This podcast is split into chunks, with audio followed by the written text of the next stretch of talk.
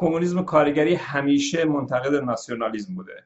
اول دوست داریم شما برامون بگید که ناسیونالیسم اصلا چیه چطور شکل گرفت و پایه های نقد شما به ناسیونالیسم چیه؟ بفرمایید.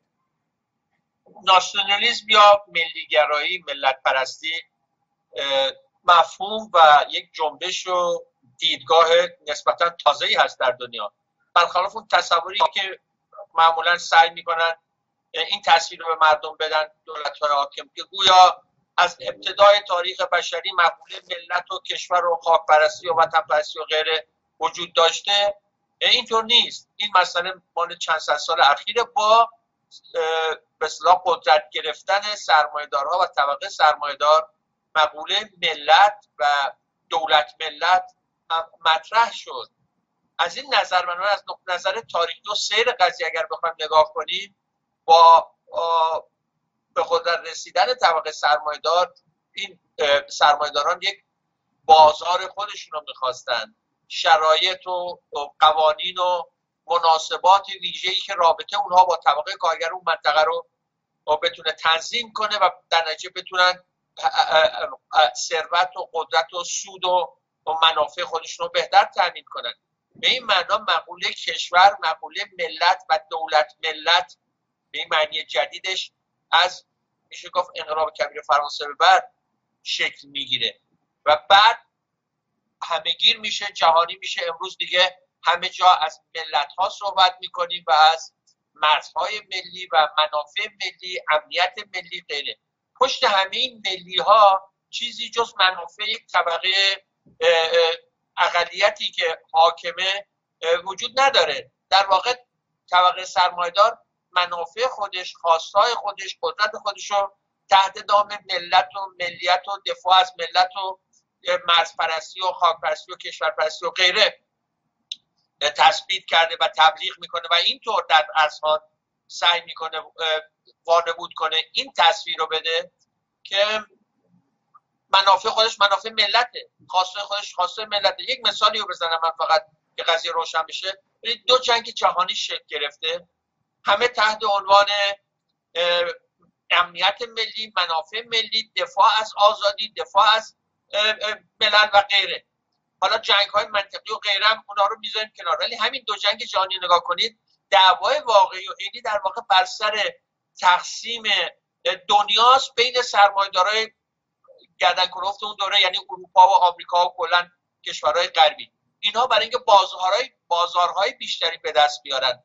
نفوذ خودشون رو گسترده کنن سود سود بیشتری ببرن سرمایه ها رو صادر کنن کالاها و منابع به منابع طبیعی معادن و غیره بیشتری دست پیدا کنن در رقابت با همدیگه بلوک بندی می‌کنن و دو جنگ خانوانسوز جهانی به وجود میاد. منتها اگر شما رجوع کنید به تاریخ های به کتاب های تاریخی که داران نوشتن ببینید بس گویا سر این هست که یک بلوکی داره از مثلا منافع مردم خودش دفاع می‌کنه یا از دموکراسی دفاع می‌کنه بلوک دیگه برعکس داره مثلا از دیکتاتوری دفاع می‌کنه. این نوع تبیینات سطحی و پوچ رو مطرح می‌کنن در حالی که به طور واقعی این جنگ های جهانی بر سر تقسیم دنیاست بین منافع سرمایه دارن. هر جنگ کشوری و بومی و محلی هم بالاخره همینه ریشش. سرمایه‌دارهای کشورهای مختلف در تقابل با هم دیگه در رقابت با هم دیگه اینطور وانمود می‌کنن گویا ملت ها با هم جنگ دارن. گویا مردم منافعشون با هم متناقضه. که در حالی اینطور نیست. سربازانی که مردم تو این جنگ ها کسانی که کشته میشن اون ارتشی که به جنگ میره مردم عادی هستن که هیچ منافعی در اون رهبران جنگ و ژنرال ها و دولت های پشت جنگ هیچ منافع مشترکی با اونها ندارن. اونها گوشت دم توپ میشن برای اینکه اونها بتونن به قول خودشون از منافع ملی یعنی منافع طبقه خودشون دفاع کنن. در شرط صلح هم همینطور. اصلا مبنای دیپلماسی و کشمکش ها همینه. به نظرم برای اینکه ناسیونالیسم خوب بشناسید یک گفته ای که همه جا معمولا رو اگه در نظر بگیرید متوجه میشید مسئله چیه. معمولا ناسیونالیست‌ها میگن من اول اهل اون کشورم. ایرانی میگه من اول ایرانی ام و بعد مثلا عضو دنیا. آمریکایی هم میگه اول آمریکا. اینو که داریم می‌بینیم. اصلا شعار آقای ترامپ الان اینه. و هر کشوری هر کسی رو بپرسید تحت تاثیر تبلیغات ناسیونالیستی قرار گرفته باشه. میگه من اول ایرانی هم اول انگلیسی هم اول آمریکایی هم بعد آدم های دیگه. در حالی که قضیه کاملا برعکسه. همه ما اول انسانیم. این بحث کمونیست کارگری این بحث کمونیستا. کمونیستاست. انسان های همه کشورها در تمام سراسر کره از منافع خواستا آمال آرزوها و آرمان مشترکی دارن. همه آزادی می‌خوان رفاه می‌خوان برابری می‌خوان. نمی‌خوان خون از دماغ هیچ کسی دیگه بریزه. خواهان جنگ نیستن خواهان لشکرکشی نیستن. اگر چیزی امنیت مردم رو توده مردم رو 99 درصدی ها رو تامین می‌کنه همین است اتفاقا.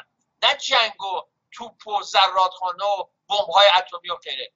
الان دنیا در معرض نابودی کامل قرار گرفته با این زرادخانه های اتمی که برای ده ها مرتبه به هم ریختن کره زمین و داغون کردن کره زمین کافیه. این امنیت مردم نیست.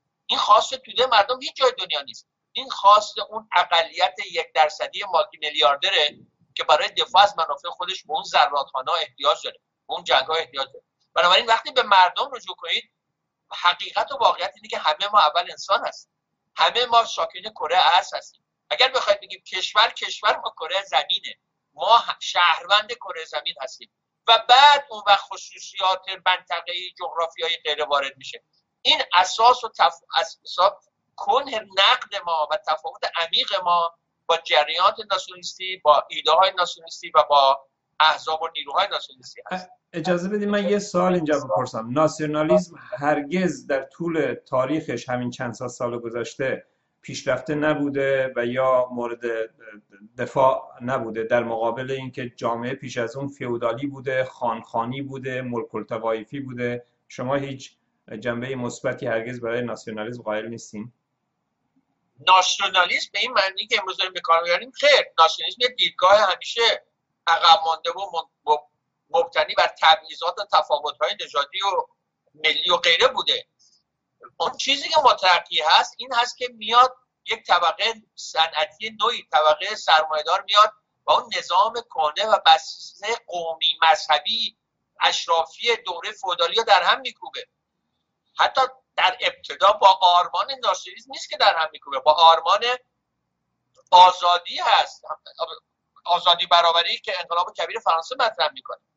و هرچند اون انقلابات ضد فودالی علیه دخالت مذهب در دولت هست علیه اشراف هست علیه دربار هست علیه مالکان زمین هست فودال ها هست و از این جنبه مترقیه. ولی به جای اون تعصبات ملی مذهبی قومی که در قرون وسطا بود میاد تعصبات کشوری ملی مثلا مبتنی بر ملت خودم و اول من اهل فلان و فلان هستم بعد آدم هستم اینها رو میشونه که اینا از همون روز از همون ابتدا به نظر ارتجاعی عقب مانده است. و این هرچه بیشتر تعمیق میشه یعنی در ابتدا وقتی که طبقه جوان انقلابی سرمایدار علیه فودالیسم میاد روی کار مدعیه که منافع بشر رو نمایندگی می‌کنه.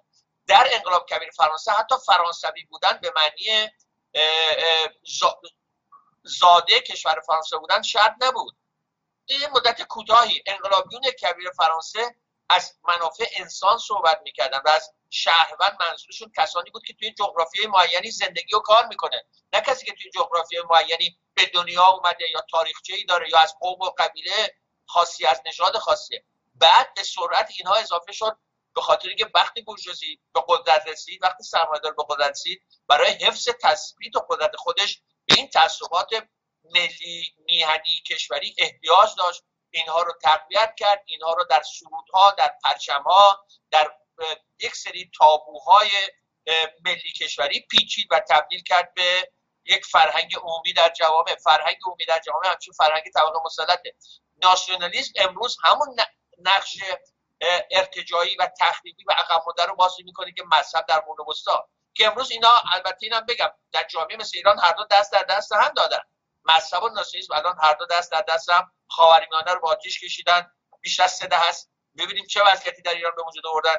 به این معنا می‌خوام بگم ناسیونالیسم و مذهب خصوص در تاریخ 100 ساله ایران از انقلاب مشروطه تا امروز. همیشه در دست هم بودن کنار هم بودن و هدفی جز تثبیت سلطه و حکومت و قدرت یک اقلیت مفکر بر کل جامعه رو هدف دیگه رو دنبال می‌کردن و تا امروز نقش و کارشون همین هست یه سال دیگه داریم و پنج دقیقه دیگه فرصت هست. چه ایرادی داره آدم بگه من از فلان کشور هستم؟ بالاخره هممون یه تاریخی داریم یه جا درس خوندیم یه محیطی توش زندگی کردیم یه غذاهایی رو بیشتر شاید دوست داشته باشیم.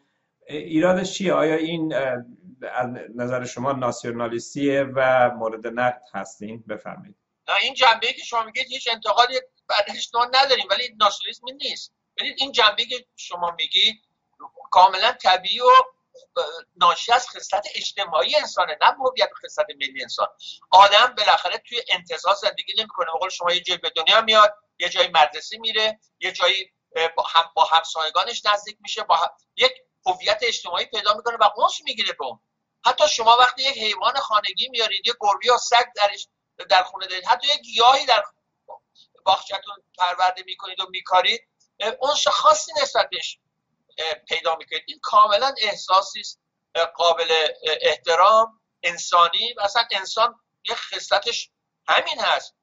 انسان ها وقتی ما میگیم هویت انسانی به این معنا نیست که ما در جای مشخصی فرهنگ مشخصی مناسبات مشخصی به دنیا نیومدیم و حق نداریم اونا رو دوست داشته باشیم. کاملا برعکس این هویت شما انسان. ناسیونالیسم ولی پایش این نیست. ناسیونالیسم پایش بر برتری خود اول خود بر دیگران هست. این هیچ ربطی نداره. به اون اونسی که داریم. ببینید اونسی که من به خانواده به محله به زندگیم دارم اینو برای همه افراد کره ارز به رسمیت می‌شناسم. خودم رو برتر نمی‌دونم. نمیگم من اول ایرانی هستم یا اول اهل این محله هستم بعد اهل محلات دیگه. هیچ هیچ آدمی به طور عادی اینطور فکر نمی‌کنه. مگر تبلیغات ناسیونالیستی از خانش رو زهراگین کرده باشه. به این معنا ناسیونالیسم همونطور گفتم مبتنی بر انس و علاقه اجتماعی انسان ها به محل زندگیشون نیست. برعکس ناسیونالیسم از اینجا نشأت می‌گیره که تبعیض و تفرقه بین خودی و غیر خودی رو دامن می‌زنه. و بنابراین هنر نزد ایرانیان است و بس یا برای مرز پرگوهر چون ایران نباشد تن من مباد برای مرز باید رفت جنگید و کشته شد برای تمامیت ارزی اینکه من اول ایرانی هم بعد مثلا اهل کره زمینم اینا همه شعوم ناسیونالیستی که به نظر من به هویت اجتماعی انسان ها نه تنها هیچ ربطی نداره بلکه در مقابل اون هست. بنابراین من اگر این سوال جواب سوال شما شما رو بخوام به طور فشرده و خلاصه بیان کنم ما هویت اجتماعی انسان رو که محلی هست بالاخره به جای معینی متعلقه رو به رسمیت می‌شناسیم بهش احترام می‌ذاریم ولی ناسیونالیسم رو درست در نقطه مقابل این می‌دونیم و فکر می‌کنیم که انسانهای کره زمین اگر اتفاقا این هویت اجتماعیشون تقویت بشه و بر این مبنا به دنیا نگاه کنن و هم نزدیکتر و با هم همبسته تر خواهند بود و هرچه ناسیونالیسم برعکس هرچه ناسیونالیسم قوی تر باشه این تفاوت ها تمایزات ملی رو برجسته خواهد کرد و موجب تفرقه و درگیری و کشمکش خواهد بود که در بسیاری موارد به جنگ منجر میشه. ناسیونالیسم در خدمت طبقه حاکم و اقلیت مفخر و یک درصدی هاست ولی هویت اجتماعی انسان و احترام اون در خدمت جهان شمولی بودن جهان شمول بودن انسان و دفاع از دفاع و همبستگی و اتحاد بین همه مردم دنیا در دفاع از آرمان ها و منافع مشترکشون است این تفاوت اساسی هست بین هویت اجتماعی و هویت ناسیونالیستی آدم. خیلی ممنون حمید تقوایی که در این بخش از برنامه ما هم شرکت کردید. من هم تشکر می‌کنم.